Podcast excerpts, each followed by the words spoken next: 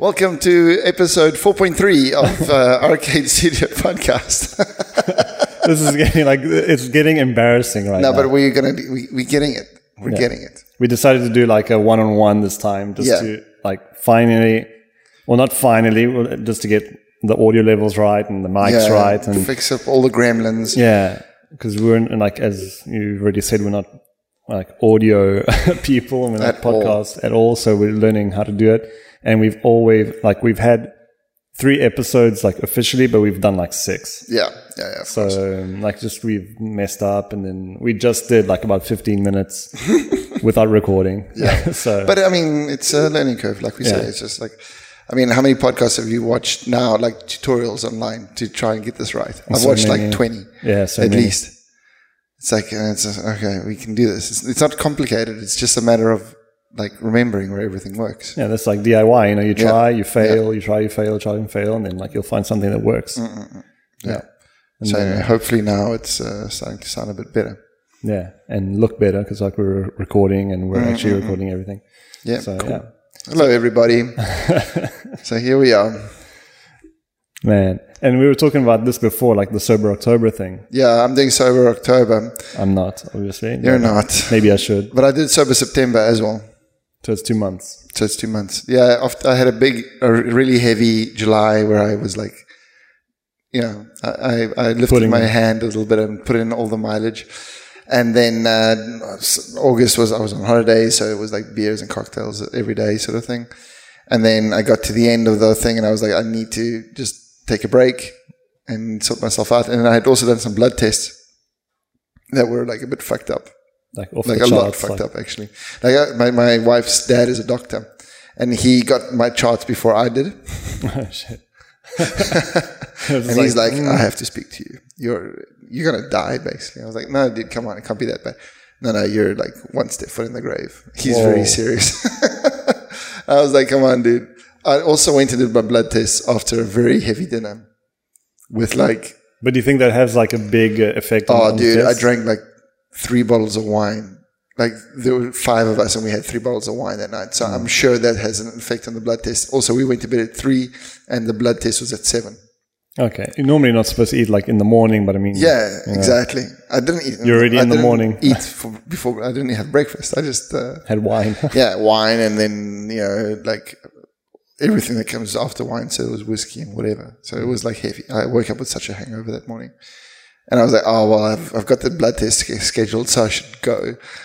and get some blood taken out so you can be like light headed, hungover. Yeah. No, but as soon as I had that, I was like, breakfast. That's all right. So that was all right. But I mean, so even if it wasn't for the alcohol and whatever that I had drunk the night before, I'm pretty sure that my Yeah. yeah. blood wasn't perfect. So I just I said, okay, let's do September. And then I was like, oh, I'm going to do October as well and get through it. And we'll see. Now, like so far, it's been okay, but now I'm starting to struggle a little bit. Because it's like getting to Halloween and Halloween Yeah, party. I, I think uh, I've, I've been invited to a Halloween party, and I'm I mean I'm pretty sure that's going to be the end of sober October. Oh, you gotta finish with a party. Celebrate. I'm pretty sure I'm going to just like call it quits there. And the the fucked up thing is that I've also had like um, some really nice jobs with like all boys crews like in the mountains, and they're all like drinking beer and having wine, and I was like, oh, I'll have more water, thank you. Oh man, that's like must be hectic on the because you're always on the road as well. Yeah, yeah. and that's like so easy to fall into. It's also Oh, dude. like to get um into to get to know people as Yeah, well. Yeah, you sit there. Well, what I've done is like I, I don't make a thing of it. I just um, order like a, something that looks like a drink. I just go to the bartender and just ask him to make me like a, um, I don't know, An, al- an like alcoholic. uh, virgin uh, gin tonic, and it looks like I'm drinking something, and they don't, you know, unless they ask. They it know. doesn't become like a thing. It doesn't become a thing that I have to explain for like four hours. So like at, by the end of it, it's like, oh, you're doing all right. It was like your tenth gin tonic. It's like, yeah, yeah. Yeah, fine. handle my liquor, man. Yeah. But then on top of that, I'm also doing the 16 hour fast, which um, people say that some people in Italy say that it's really bad for you. Like, you know, that skipping breakfast, you mustn't skip breakfast because it's like so important. But I, I was, I heard about this on Joe Rogan's podcast um, with uh, Dr. Patrick, Dr. Rhonda Right. Patrick. And um, she was they were talking about the carnivore diet, and I was very interested in to, to see what she was talking about that because you know there's some people that are just doing the the carnivore diet now, like really famous ones are Jordan Peterson and his daughter. Oh yeah, because he was doing the paleo diet. yeah, and yeah, then and then he, go- they they're full carnivore now. They only eat meat and nothing Yeah, else. But I think like the hard thing about nutrition is that it gets it's so based on your personal like Yeah. like way of life and how your body is. like- Everything is yeah, yeah. So that's why no one really knows like uh, eggs are good or eggs are bad. And Mm-hmm. like now people are like figuring out, you know, like there's good cholesterol, bad cholesterol, good fats, Yeah. bad fats, like all that stuff. But I mean, how can you really? It, it's so personal. Yeah, I know, but I mean, there, there are there have to be some things like uh, I mean, what what she was saying is that the carnivore diet might be good really short term. It might sort out the problems that you're having like now. Yeah. But in the future, it might cause like ha- havoc with your body. So it's a it's not about that working. It's about it's sorting out the symptoms. You've got to figure out what the problems are. So anyway, she was talking about all sorts of different things. Obviously, everybody like what everybody says. It's a balanced diet. So, like, I'm definitely not into veganism. I'm definitely not into vegetarianism. I'm never gonna like. Well, I- I'll never say never, but I'm. I don't know. It's not for you. It's not for me at all. Like, I, I mean, I would like for me the most important thing now, and I try to do it, is to get like source my meat not from factory farms. Hmm. That's what I try to do. That's the only thing that I'm doing to like, you know, try to figure out like help the planet a little bit. That Yeah, kind it's of like thing. ethical and also Try like to keep it a little bit more ethical. I mean, still something's dying to feed you, but like, I don't know. I feel that I need that meat. I feel that with my way of life to start thinking about taking B12 supplements and missioning around to try and eat Mm. properly, it's gonna, it's gonna take so much out of like what I do every day. Like I don't have time to think about like what I'm eating. Like, in Italy as well. It's just like going to be so hard. yeah, I mean, you can do it. Yeah. You can do it. It's not like impossible. Lots of people do. But like for me personally, like, I mean, we, we wake up early in the morning, we shoot all day or whatever, produce all day. Then we get into the evening, usually with the crew and the cast doing things. And then back in the hotel room, editing or, you know, sending emails that you didn't send through the day.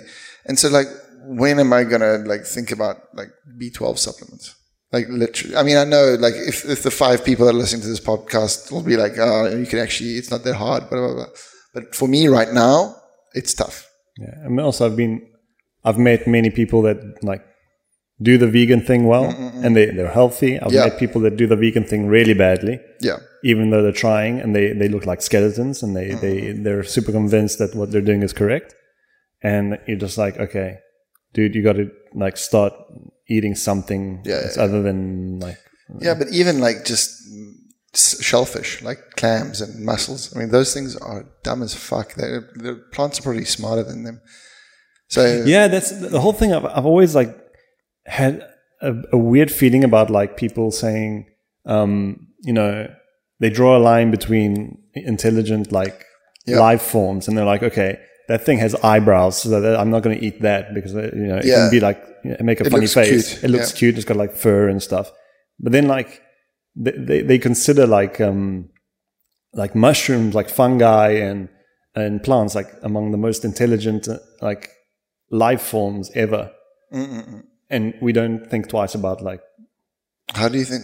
Really? I didn't know about that. That I saw this one yeah i saw this one um biologist talking about i can't remember the actual name of the the fungus but it's like they they they um, in japan they did this experiment where they took uh, this fungus and they mapped out like with food the tokyo like the main cities of tokyo Oh, the main areas. Of, yeah, like like in. Japan. So I Oh, think okay. or in Japan or in Tokyo, I can't remember exactly. I think it, it was a city. It was Tokyo, and they mapped out like the main um, Quarters. the main subway stations. Ah, okay. Okay, with food like pieces of food, and they just left the fungus in one section, and it basically first of like you see it spread. It's like a time lapse. It spreads out and like Uh-huh. goes for the like research, and then it comes back and it starts mapping out like the, the quickest way, and it actually mapped Ah, out a quicker way and a more efficient way than the actual subway system. Insane. And you're like, okay.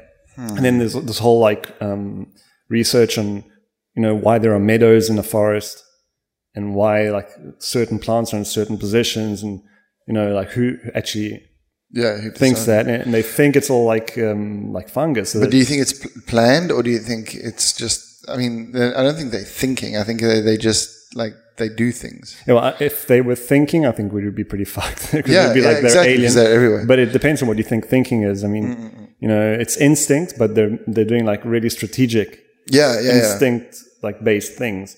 And you know, if you think about it, like okay, they what do they need to survive? They mean maybe need some moisture, and they need to I don't know um, spread out in some way. And how do you spread out? Maybe you get eaten by something. Right. Yeah. Make myself uh, edible. Yeah. So you're like, okay, what do you need to have things edible? You need animals. Okay. Yeah.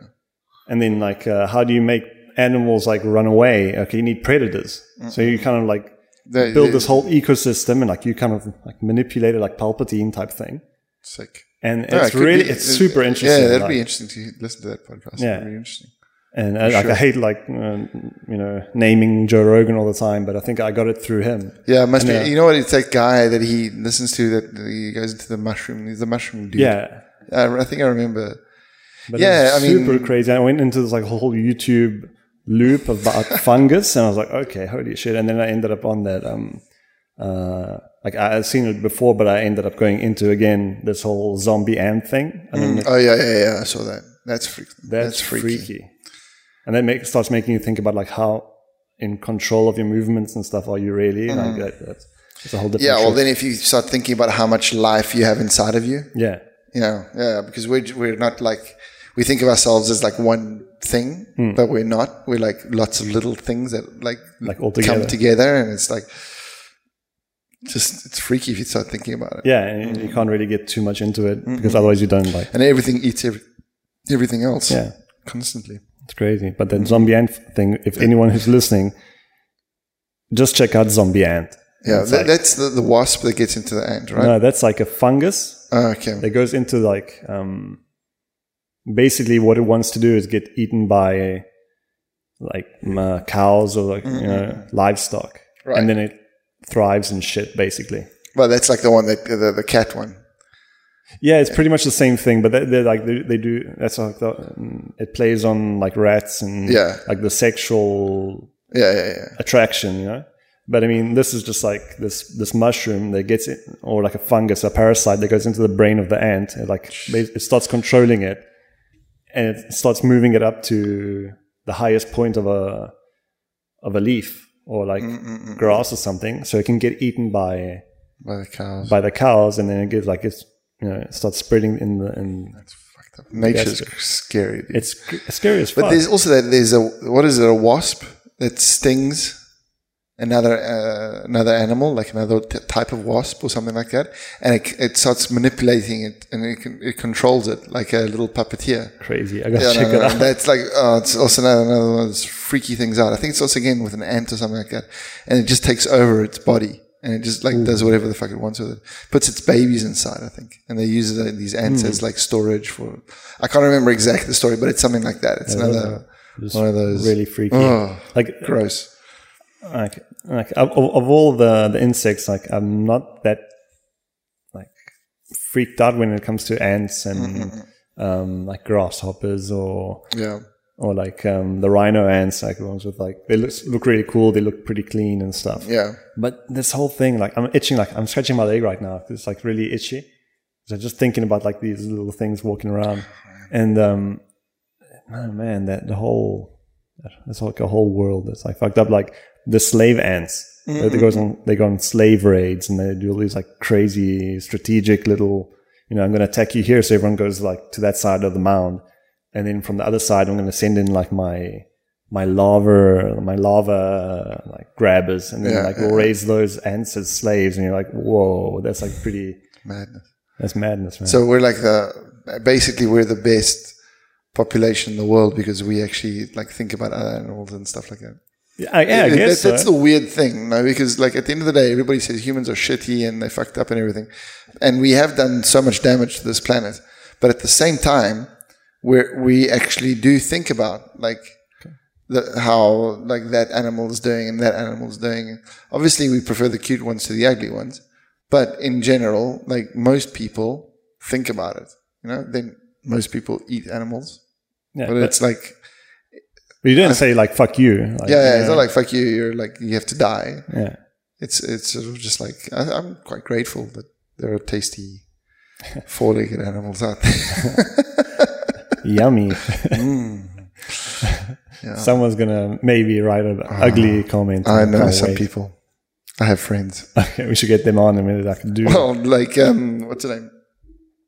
Allegra, Allegra from last week. She'll she's vegan. oh wow, Yeah, yeah. Sorry, Allegra. this didn't come up that time. I wonder No, if there's no. gonna be next time. uh, no, it should be. It should be fine. No, it's cool. It's all right. yeah, so, So, what's new with you? um, I'm just like been working a lot and um, nothing really much to get into. Uh, the light just went out. Yeah. Like, we'll just leave it.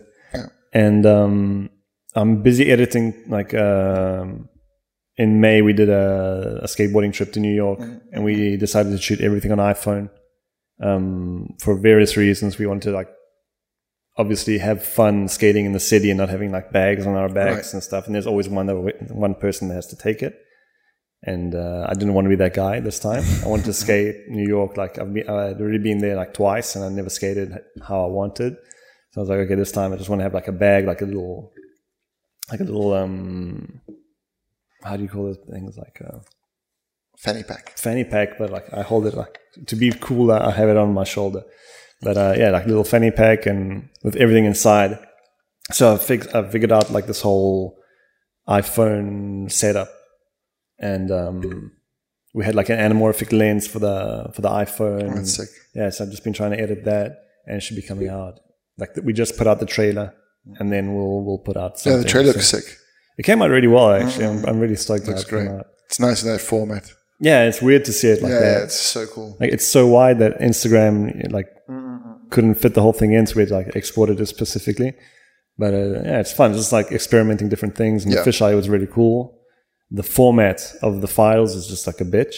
Really. Yeah, it's just like you know the first time the audio wouldn't import into into Premiere and like once that I fixed that with like some codec and then the the video would be like one one file would be 24 frames per second another one would be like 26.9 it's just like random stuff so you, you have to like um you know wanting to be really simple and like save time and stuff is ending up to be really crazy but know, But that's weird how like the files can't be the same.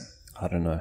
I don't know. I- I know I did something wrong, but I was, I was trying to be very careful, and I don't know. It's it's all good. It happens. And then what else? Um, we have like today actually in um, California, uh, our short film Takuya. Uh, Oh, right. I'm the guy, Yeah, our yeah. friend who passed away uh, a year and a half ago. Um, it, it was the opening film for uh, a film festival Oh, sick. and it's, it was like today at 7.30 p.m like western time or something Okay. so it's probably still not it hasn't happened yet. hasn't happened yet right. I don't think so. No. yeah so yeah i mean that was pretty cool i mean it hasn't come out yet because we um we won a film festival in milan in may and um, one of the like the prizes was a deal with um, itunes with um, extreme video i think Yeah. It's like a um, extreme sports channel, and they decided they, they gave us like hundred percent um, revenue on on the thing, but we had to obviously have all the rights to to, the music. music, and so I had to get the music done. That was a mission. Um, we had to fix all like the graphics, and so it's just been like ages. It's been so long, and in the meantime, I've I've been sending it to um, film festivals, and other times other film festivals contacted us, and so like we have this one, and then we're in consideration for another one in Italy Okay. in January, and then another one in November, I think. And they contacted us from Brazil. That's cool. So Yeah, because you we, we spoke about this in one of our failed podcasts, but yeah, we didn't get never into came it. out. Yeah. But um, yeah, because you you premiered it here in Milan, yeah, and then you did it, you did one in Portugal as well. yeah, exactly. Yeah, Yeah, and so probably there got a lot of exposure, exposure which is what we want as creatives. That's what we Exactly. for. What we live for. Exposure. yeah. so we'll see what happens when um we eventually get it uh, iTunes ready. The only problem there is that they require like a 22 or 23 minute edit, and the video, like the film, is like seven minutes. Yeah. So we're just gonna fight, figure out So a way. short, short. Yeah, it's like really short. Just loop it. yeah, we might as well just loop it, or just like have all the footage that's in it and just put it raw, like uh, like they used to do in old like, Oh, yeah, bodyboarding yeah, videos and sur- skate videos. Just have like bonus footage, raw, uncut, Oh, that could be cool. Actually. and just like get into the life of this guy Takuya, who was that like could be very cool. I like that.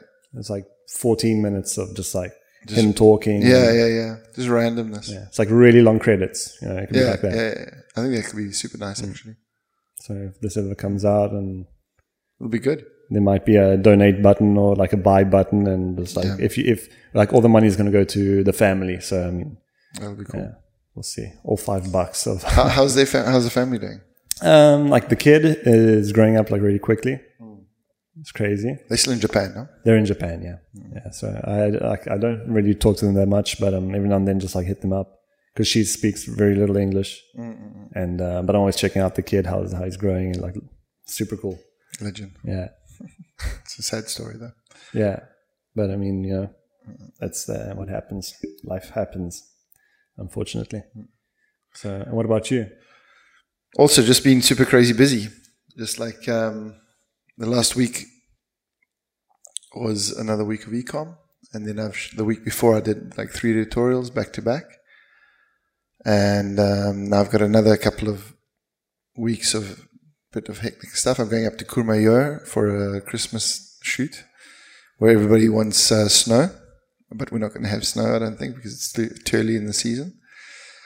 Um, and it's just like that's it's pretty much work and baby at the moment. That's what it is, all it is. But this weekend, hopefully, I'm going to be able to go and um, shoot my bow in the countryside. A little It's bit. been a while since you've done that, It's right? been a long time. Yeah, too long. Yeah, because I I, I haven't been able to go to um, the, in Italy to to get like access to an archery site. You have to do the course, hmm. and so you have to do like a ten day course with them. So it's ten weekends.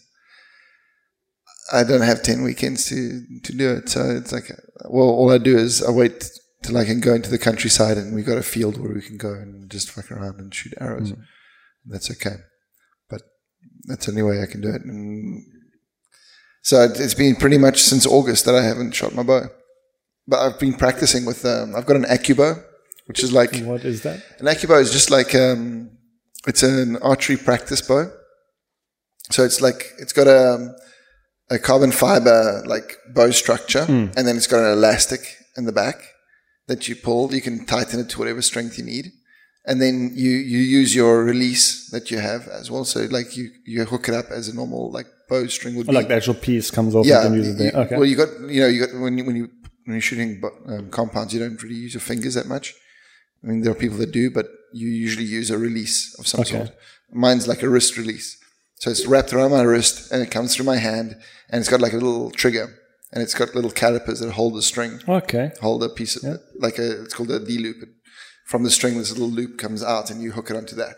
And so you pull back on that. So, so it stays tight until you need to like let No, it it's not about staying tight. It's about um, you know you don't put any stress on your fingers, and Oh, you can once you have it dialed in, you just caress the um, the, the little trigger, and every time you're releasing the same way.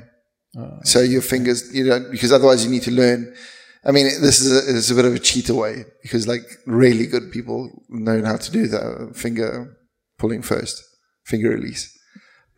I've, I've skipped so many, like hopped and jumped and got- yeah, it depends you know, on how much time you shooting, have. as Yeah. well. And then it's got like a little laser pointer on the front. And you put like a little dot on the wall. And basically you pull back and then you keep it there. And it's basically, it's to get rid of target panic. So you got to keep the, the laser dot on that, um, Oh, on so you, that point. concent- you concentrate on that, you're not concentrating on. Yeah, you're just concentrating on keeping the pin on the laser dot at, at full draw. And, and it's not like a compound because a compound at full draw, it releases the, tension. So you actually quite relax when you fall back.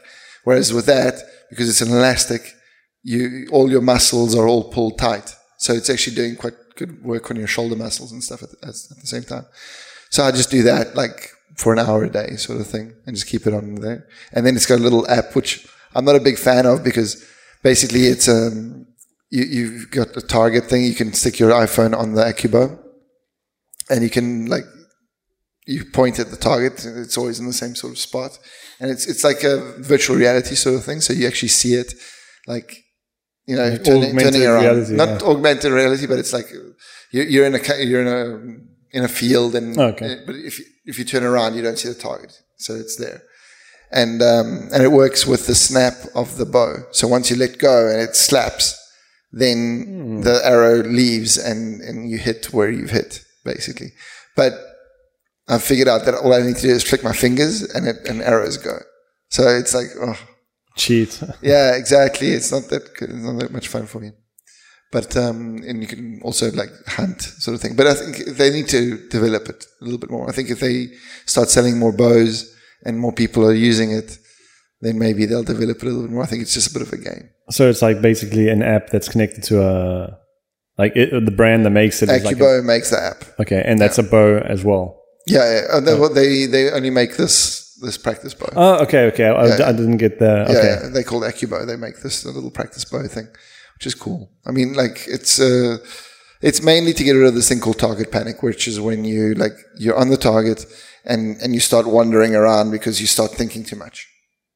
It's like So- that actually happens like a lot Yeah. outside of bow yeah, hunting, I guess. exactly. It happens on everything, I think, mm. and it's just a way to like just keep yourself focused and learn how to breathe and learn how to relax all your muscles before you release and practice releasing in the same way if you can't get onto the range.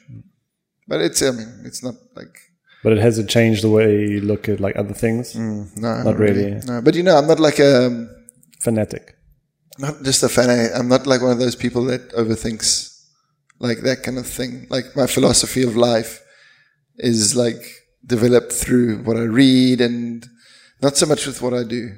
You know, it's it's more about like what I'm what I research and what I what I'm interested in, like practicing things or like even this uh, sober October and like knowing that I can get through it and stuff like that. It's just like it doesn't change my outlook on the way. I, I think it just reaffirms of that, that what I, w- the way I think of my life is is working. You know, Oh, okay, yeah. yeah, I thought like what you do with your life is working, like actually working, but not like what you think. I like I I, I, I like heard that in a different Yeah. way, yeah, like because it seemed like the way you said it was working on things, like Yeah. actually physically working is what like gives Yeah, you, yeah. you know, you're, you're like uh, not, not reason to live, but I just mean it gives you motivation. But it, you were saying it in a, in a different it's way, almost the opposite. not working. yeah, exactly. Not working.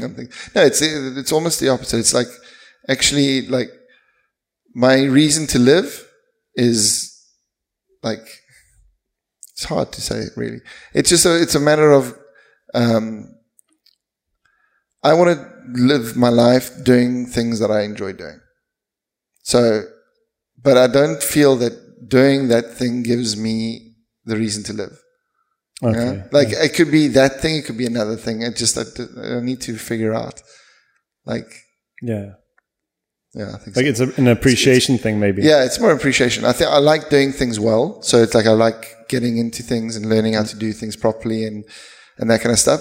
But uh, I think what I'm trying to say is that my my perception of where I am and where I want to be is quite strong. Like I have a very good focused point of view on that. Okay. So, and I've always sort of had that, like growing up. I mean, the targets have changed, but when a target changed, I was like, okay, now I'm doing that thing. So, doing that, having having that like security, which might be falsely placed, it might be like totally fucked up, but I have it. It means that when when I do something that I don't get right, or if I do something that um, I love doing but is uh, not giving me happiness in that moment, I don't. It doesn't hit me like um, like a brick wall, you know. If I don't get it right, because I know that it's just a step to where I want to be anyway, and and I am. Like you already know that you can get there. You yeah, Just, yeah, yeah, yeah. Exactly. you just got to go through the process. Exactly. It's just a process. So like um, maybe learning how to shoot a bow is um, has taught me or reaffirmed that if I put my mind to something, I will learn how to do it. More than oh, uh, I was unfocused and now learning how to shoot a bow has focused me. I think it's more that. Yeah. Yeah. Because like you didn't have um like that kind of moment where you're like, okay, my life has changed, like because I've done this and I can apply it to everything. No, no, no, It's like exactly. a lot of people say that kind of thing, but no one really ever talks about that. yeah. Like what you just said. yeah. because I'm I'm like totally different. I've changed in like growing up. Like after my, I'd say after 31, 32, I started having more uh, like a clearer idea of what I can do and what I'd like to do. Yeah. we're not recording anymore. No, no, we're fine. We're fine. I'm just, and um, but like until my 30s, I was just like, okay, I'm just gonna see what happens. Like that's Yeah. just like the whole thing. I'm gonna do what I can, um, as well as I can. I'm gonna learn, you know, to do different things. Like in in, in the heat of the moment, okay, um, you're gonna do this job. Mm-mm. You're gonna have to learn how to do. I don't know. Uh, you're gonna have to learn how to do flash animation. Okay, shit. I'm gonna learn. Okay, I might not do it properly and like in an orthodox way. Like I'm totally unorthodox in everything I do. So you know, but it was never with okay. Uh, wow, I can do flash animation. Now I'm gonna do. Uh, I don't know, like some other animation, or just like become like a crazy Yeah, but animator or whatever, you know. did you not have like Ambition. no no it wasn't you you were com- you weren't unfocused though you just didn't know what you wanted to do but you you hmm. you were skating you were focused on that I was focused on that because it was just really enjoyable. But even Yeah. even skateboarding, I wasn't.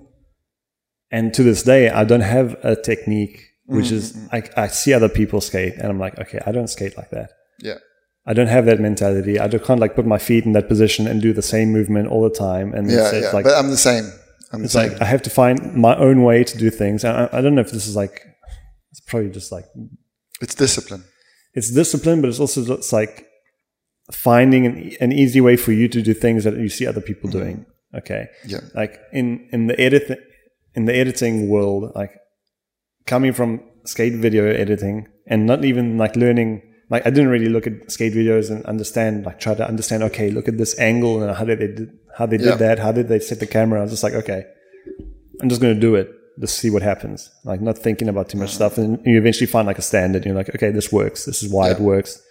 And then, you know, um, I became more curious because I want to do like things better. So I'm going to be like, okay, I'm going to study and look at videos and whatever. But I mean, like coming from a skate video world where you have to show like the whole clip, yeah start, middle, finish, like everything, and it's like pretty slow. And you go into a world where like the editing in like commercial editing or video editing or like movie editing, it's like totally different. You just like show the beginning or the, the end yeah, the like show the apex, like the Yeah. the main moment, or like you just show a moment when like nothing happens. You have to like really think about that stuff. And I didn't for the longest time. I just you know acted as if it was a technical thing. Okay, I'm the the editor, the technical editor. Tell me what to do. Yeah. And then I ended up learning like all, all sorts of stuff. Well, that's part of it, no? That's part of it, thing. yeah. But like, but you didn't break yourself down because you didn't know that thing. You just learned it. Yeah, that's That, that's what I'm trying to get to. that's It's like, maybe like my strength, I think, because I, I, am I've after years I've I've figured out that I'm a control freak, and it's hard for me to let, let things go, and I want to. I want to be the person that does like a lot of this stuff, yeah, and and that can be very hectic, you know, for other people as well, because maybe they want to have like their shine or they want to do something, and that that's something I've had to learn how to let go of in the last couple of years. Mm-hmm, mm-hmm. But I mean, I've also began to embrace it and figure out from there, like to actually understand, you know, the first step of having a problem, like knowing you have a problem is Admitting you have a problem. admitting you have a problem. But it's not like a problem. It's like it, it, that, that philosophy works for everything. You know, the way to like know you have a, strength is when you admit you have a strength. Because like sometimes that's also a bit of a yeah, yeah, thing. yeah. You have to. you have to know that you've got something. Mm. Mm. because I'm like my whole my whole life is based on like the word depends. Everything mm-hmm. just depends. Yeah. Like, you know, are you ambitious? Well, that depends what ambitious means. You know, I wasn't ambitious and then I became ambitious, but then like up to a certain point. Yeah. And are you a, con- on a control freak? Yes, but it depends. It depends on like the project. project it depends on how much how involved And, I am. and, and like compared to other control freaks. yeah, exactly. Mm-hmm. So it's just like everything is, is like that. Yeah. So like uh, my even just talking, uh, you know, I'm not a very like synthetic person. I, don't, I can't like mash a whole lot of information into like a one e equals mc squared perfect Mm-hmm. little equation. I'm like, I go all over the place, yeah, yeah, yeah. and which is weird. I'm doing this, you know, talking, which has never been one of my strengths. But I just want to get into it. I want to know Yeah. what it's like. It's also like it's it's very interesting. I, I've what I've realized is listening to myself again afterwards. I'm starting to figure out where some things that I say often, you know, Oh, that- yeah. and I've sort of I, I try to maybe clean it up a little bit, and also I've realized that maybe um, I'm not clear enough sometimes, or uh, I don't. I, I don't get my point across. Maybe I, I, I maybe I talk too much, and then, uh, then, but talking, I get to where I want to be with my head, you know. Yeah, exactly. And then after the like maybe uh, ten minutes of of rambling on about something, I manage to distill not my idea, and then I can actually say, okay, well, you see, all that stuff that I was saying there, this is actually what I was trying to say Yeah, because I've managed to get it clear in my head, and it's quite fun to be able to do this. because you never do it in another setting. No, because when you're talking about something, maybe you talk about it in your head, Yeah, but it's like, and you, you're, I'm very articulate in my head. Are you? Yeah, like I, I can do like, I've written down like a stand-up set in my head, and I've written it down on my phone, like physically. I have like a whole lot of jokes that in my head. If I don't know why I did it, I just like I enjoy that shit. But I mean, if I actually had to like say it, I would be like a mess. Yeah. But like in my head, I'm like, uh, how do I get this stuff in my But head? that is just because we're not used to doing it. Yeah, maybe. I think that's the thing. Like I was terrible at like orals at school, Me too. and um, I would get like the shakes. yeah, the and shakes everything. and everything. Me too, terrible. And then at one point, I remember like I had one oral exam, and um, I was with another two people that were also pretty shit at, at doing orals. We were in the same group, and I don't know. I just something clicked in my head, and I was articulate for like thirty seconds. yeah, the time that it took me to say what I had to say there. Look, all of a sudden, I figured out, oh, okay, this is actually, this is how you do it. But it must have, like, it, for me, it happened early. But I still, like, if I have to get up and speak in front of, like, a, room of people, um, then it, it's hard. Like, I can't do it. Um, I, I had to lecture a while back, two years ago. I was, I, was I did a bit, feel a bit of lecturing, but it was like small class. I think we had 25 people in the class. And then, like, uh, it was on photography, so it's something I knew quite well. And so I just, um, there it was quite simple. Like, I just feigned confidence, like, big time. I just pretended I knew exactly what I was doing, and I've done it millions of times before. And it worked. And you had like um, you you were level higher than, the, than other people at, at an expertise level. Yeah, yeah, yeah. So you yeah. can kind of like you know sell it Of course. Yeah, yeah, exactly. But you know, you still have to speak. You still have to tell them the things. So, like, yeah, obviously, I felt that I was teaching. So, what I had to say, they didn't know. Fine. That's um, obviously that's what you do when you teach.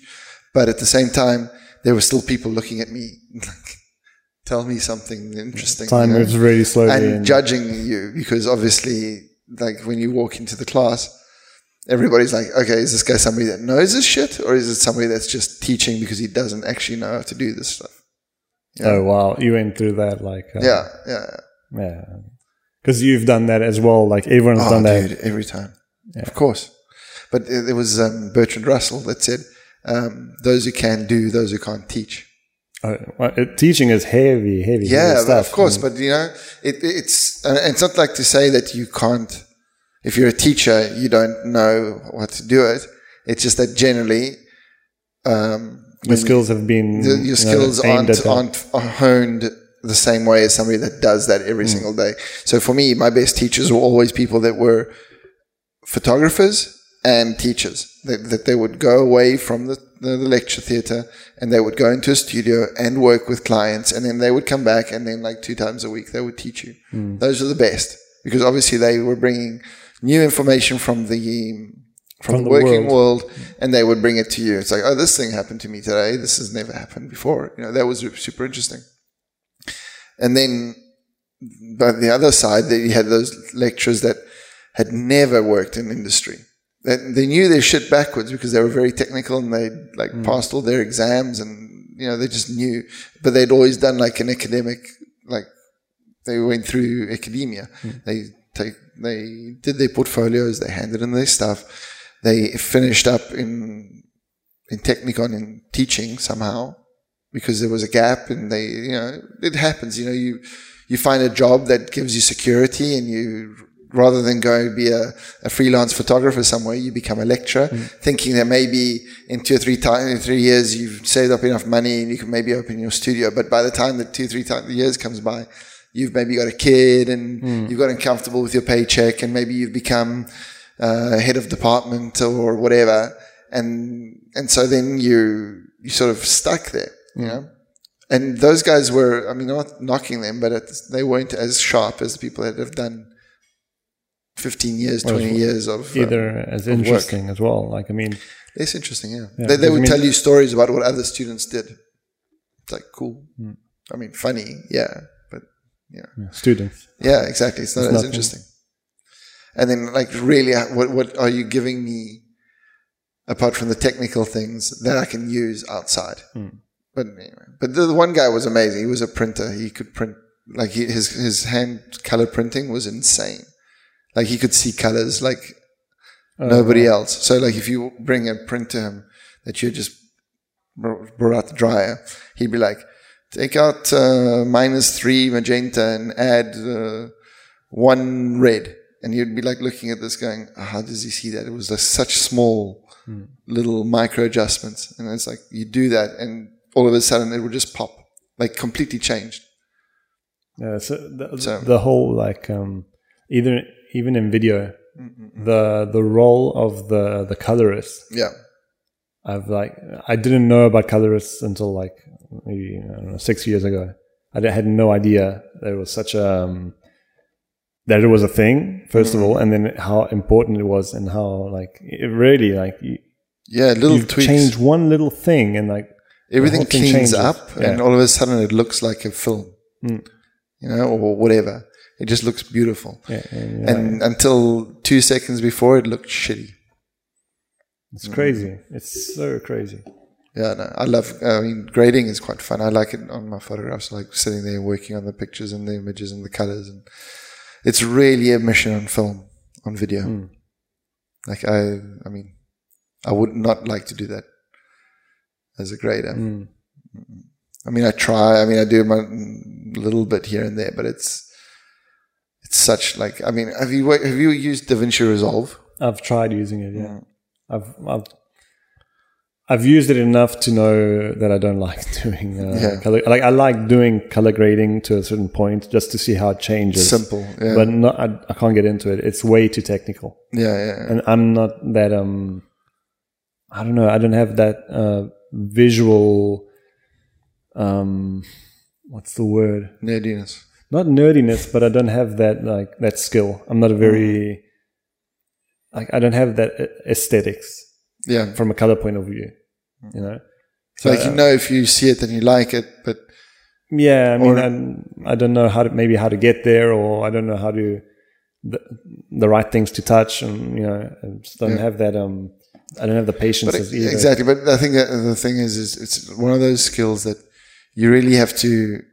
First of all, it's like it's like um, people that do perfumes that have the perfect nose. They can smell the things, and it's like and it's like okay, that's got a bouquet of this and this and this and this and that. And it's like, oh, how do you smell that? I don't have that. But my eyes, I'm quite attuned to color. Like I can see if there's a little bit of red and a little bit of green and a little bit of blue, a little bit of whatever. And I can see that straight away. So for me, like color grading, color matching on my images is like quite a simple thing. I find it just really hard on, on the software because you've got you've really got to work onto learning that software like, Yeah, really well. course, and yeah. I'm not in, not that interested in learning it, and that's the problem. Hmm. If I could, if I got into it, I could, pro- I would probably learn and be quite good at it. But I just, at the moment, I'm not interested at all. Yeah. So that's the thing. It's interest. Because I think you, you would pick it up as well. Like once you've learned the basics of how to tell a color from another, like it's, I mean, it sounds silly, but it's like if there's a gray piece of card, there, there are certain, there are ways that you can tell, you know, go and find the right color that it actually is. It looks red, but it's actually magenta. And to get rid of it, you take out yellow, you know, something like that. Yeah, yeah. Yeah. I think it, the whole thing is, um, yeah, obviously it, it's interesting. Otherwise, just make it black and white. yeah, just make it black and white and just like up the contrast and you're Yeah. fine. Add some grain.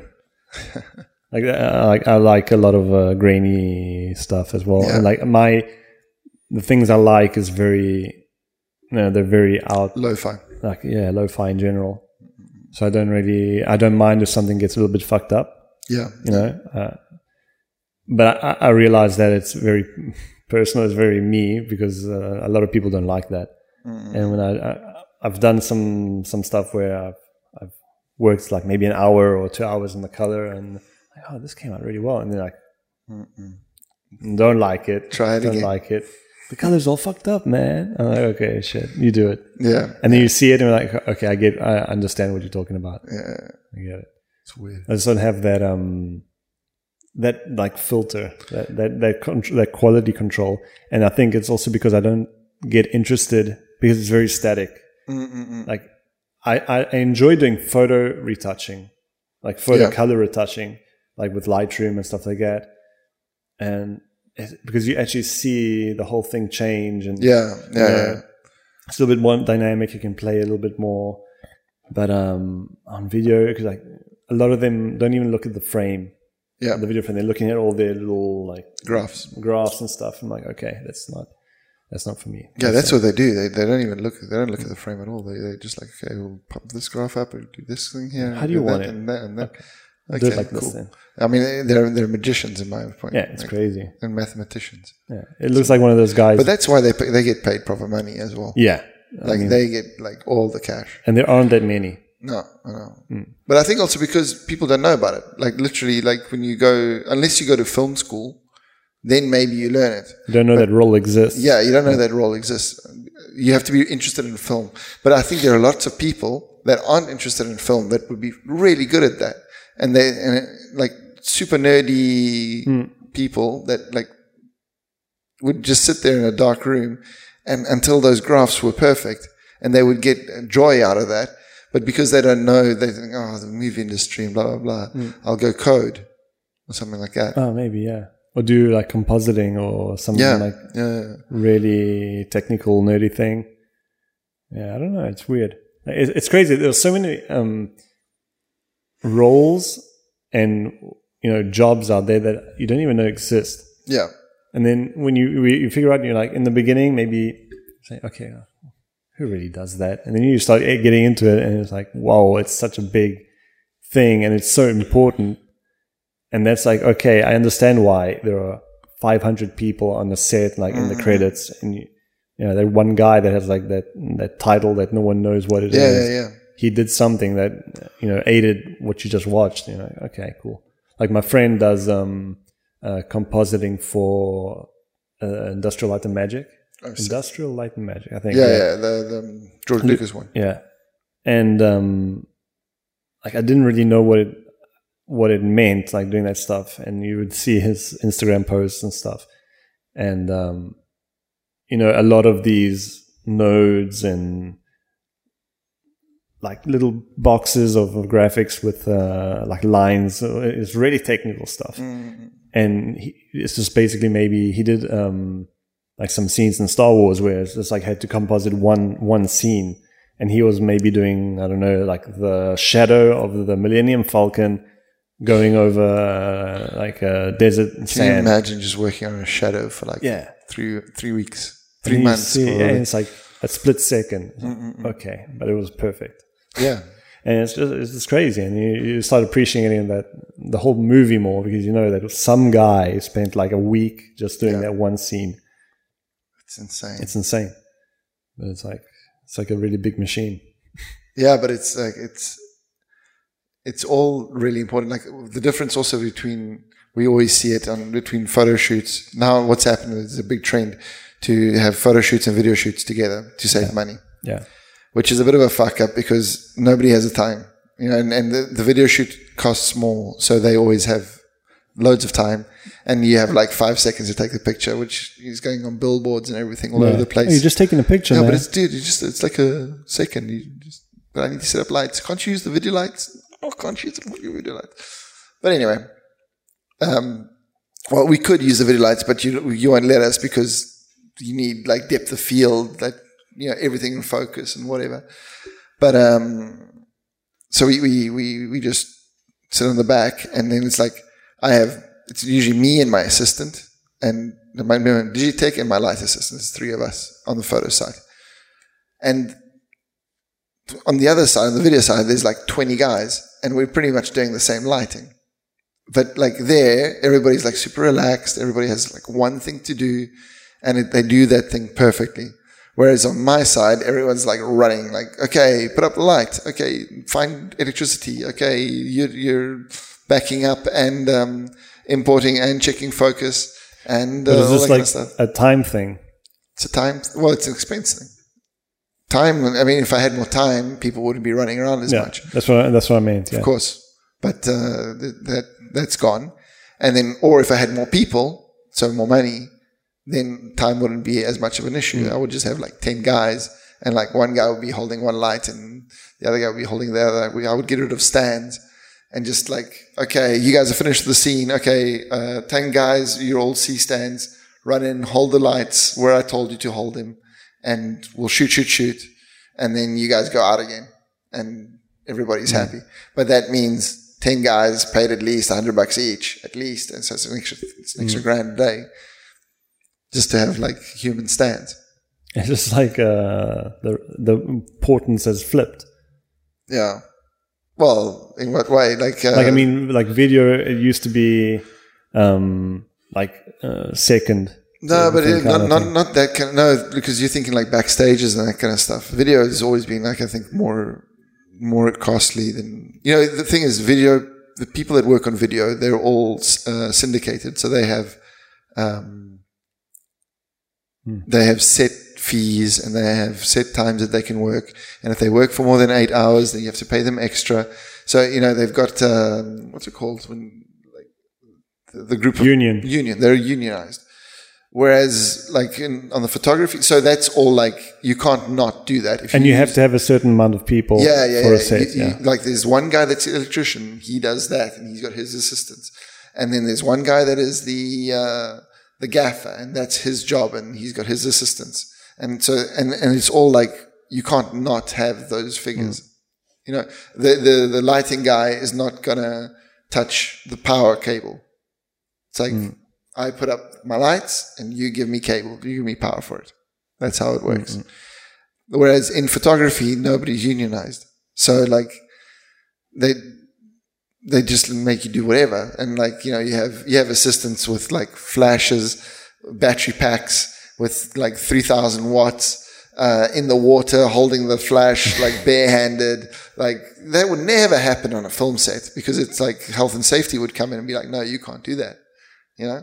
Which is, I mean, I'm not complaining, and that like it's cool that we can just be a bit more free, and you know, no one's ever died uh, shocked from a battery pack in the backpack in the water. It, it can happen. It can easily happen if you fall or trip or whatever. You're getting fried, most likely. But everybody's really careful when you're in that situation, so usually it doesn't matter. But so that's why I think like video has always been super expensive. So they invested all the money there. Photography came second. And then usually on a photography set, they would have like a backstage crew or like an Instagram crew or something like that doing a little bit of extra. In the last three, four years, they just like, oh, okay, we're doing the um, campaign for blah, blah, blah. Uh, we're going to shoot for three days and we've got, we want the photographer to come in and shoot the key visuals like on those days because we have everybody there.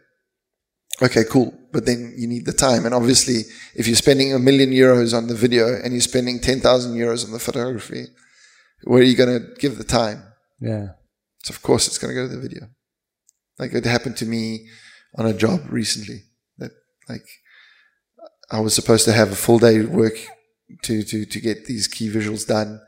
And then at the end of the day, we finished really late the night before on the film. So we had, we, we had a call time at 12 in the morning so that uh, the electricians and everybody had uh, their eight hours off time or whatever. We get to the location and it was, I was supposed to be there at nine. So it's already three hours missing. So we got a bit early, tried to start setting up lights, but it was all dark and whatever. So we, could, we didn't have any electricity. And then, um, everybody came in, clients came in, we started shooting, we got, we sort of got the shot done. And then at three o'clock, everyone's like, okay, we got to go because we got flights at five. Oh, it's Oh, like, shit. what? Wait, wait a second. That wasn't the plan. like Oh you were God. supposed to leave here at five. It's like, oh no, but no, but we're, it's fine. We got it done. So at the end of the day, I had like three and a half hours to get my key visuals done, plus all the Instagram stuff and everything. We got it, Yeah, but I mean, but we could have done much better. You know, then, then there were problems with the set and we had to figure out how to fix them. And we sort of figured them out and we sort of fixed them. But if we had like two hours more, we could have said, okay, we've got that picture. Let's try and com- completely change it and see if we can do something else with this thing. Hmm. No? But obviously you can't. And then I'm sure something much better would have come out if we had two hours more. Like everybody would have been like super happy with what hmm. it would have come out. But that's how life, that's how it goes. It's like No more time. no more time. No more time. No more money.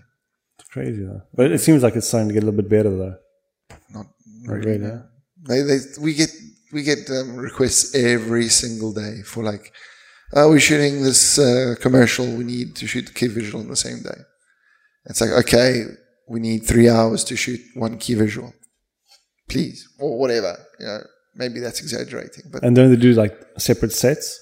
Like that's what we kind of try to do all the time when we shoot like a. that's ideal. Ideally, you want two sets, like maybe two studios. and you're just like maybe you're just waiting for the the talent. Yeah, you know. exactly. Well, that that's ideal if you can do that. But often, like they do, like a, they build a set, like something that's crazy oh, expensive. Oh yeah, and then you have to. and then you have to shoot on there. that set, and and of hmm. course, like until the client is happy with what you shot on the film and that stuff, they're not going to let the photography crew in there.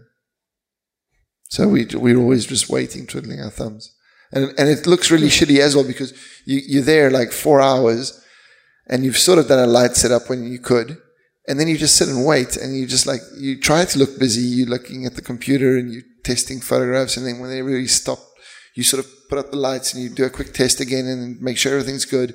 So you, but you look like a tit at the end of the day because you're just like sitting there doing nothing, And eating. they probably craft. say, "Oh, photographers never do." anything." Yeah, they're just sitting around doing fuck all. I've paid them for the whole day. Yeah. yeah, like it's uh, it's pretty crazy. it's fucked up actually. Yeah, no, it's it's tough. It's and then obviously the work needs to look like it's been shot on like a day's worth of shooting with a pre-light the day before. Maybe you get in there, you set everything up. Like ideally, like in in the best case scenario, you get in the day before, in the morning, you do like a couple of tests of light, and pre-lights and whatever. Then in the afternoon, the art director or the creative director comes in and we look at the images together and we decide exactly what light you're going to do. You set that in, you dial that in. Then everybody goes home and sleeps. Then you come in the next day with the client, with the, um, with the talent and you just work on the talent and you just work on getting the picture done. But you think it's more, a little bit more um, like for the client?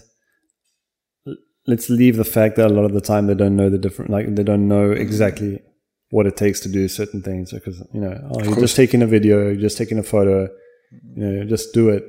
They don't realize actual times and the the pain and the work involved. Yeah, yeah. But I think being on a video set is a little bit more intoxicating rather than being because you can actually be a part of it. Kind Yeah, of. yeah, because you can watch it. Yeah, and you like, and you hear, uh, okay, and action and cut. Yeah, yeah, it's a little bit more of a show, and people get more like, um, like yeah, intoxicated by being there, and they feel really important, and then they come with the video and Mm. yeah, have your and monitor. Exactly. You got your little stage, Mm. and you're sitting there with you got the client room with the big monitor, Yeah. and they can be like, "Yeah, we like this one," and then there's the producer. Yes, they like number four. Can we please see number three again? uh, slow motion, back to front. Okay, cool. run like it a whole show. Yeah. Yeah, yeah. So they very like cuddled. Whereas with photography, I mean, we have the double monitors and we can do that kind of thing, and we have iPads with the images popping up. But I mean, there's there's let, lots less of the show. Mm-mm. I don't know. I mean, well, it depends also on the photographer. You know, like how how much they engage everybody.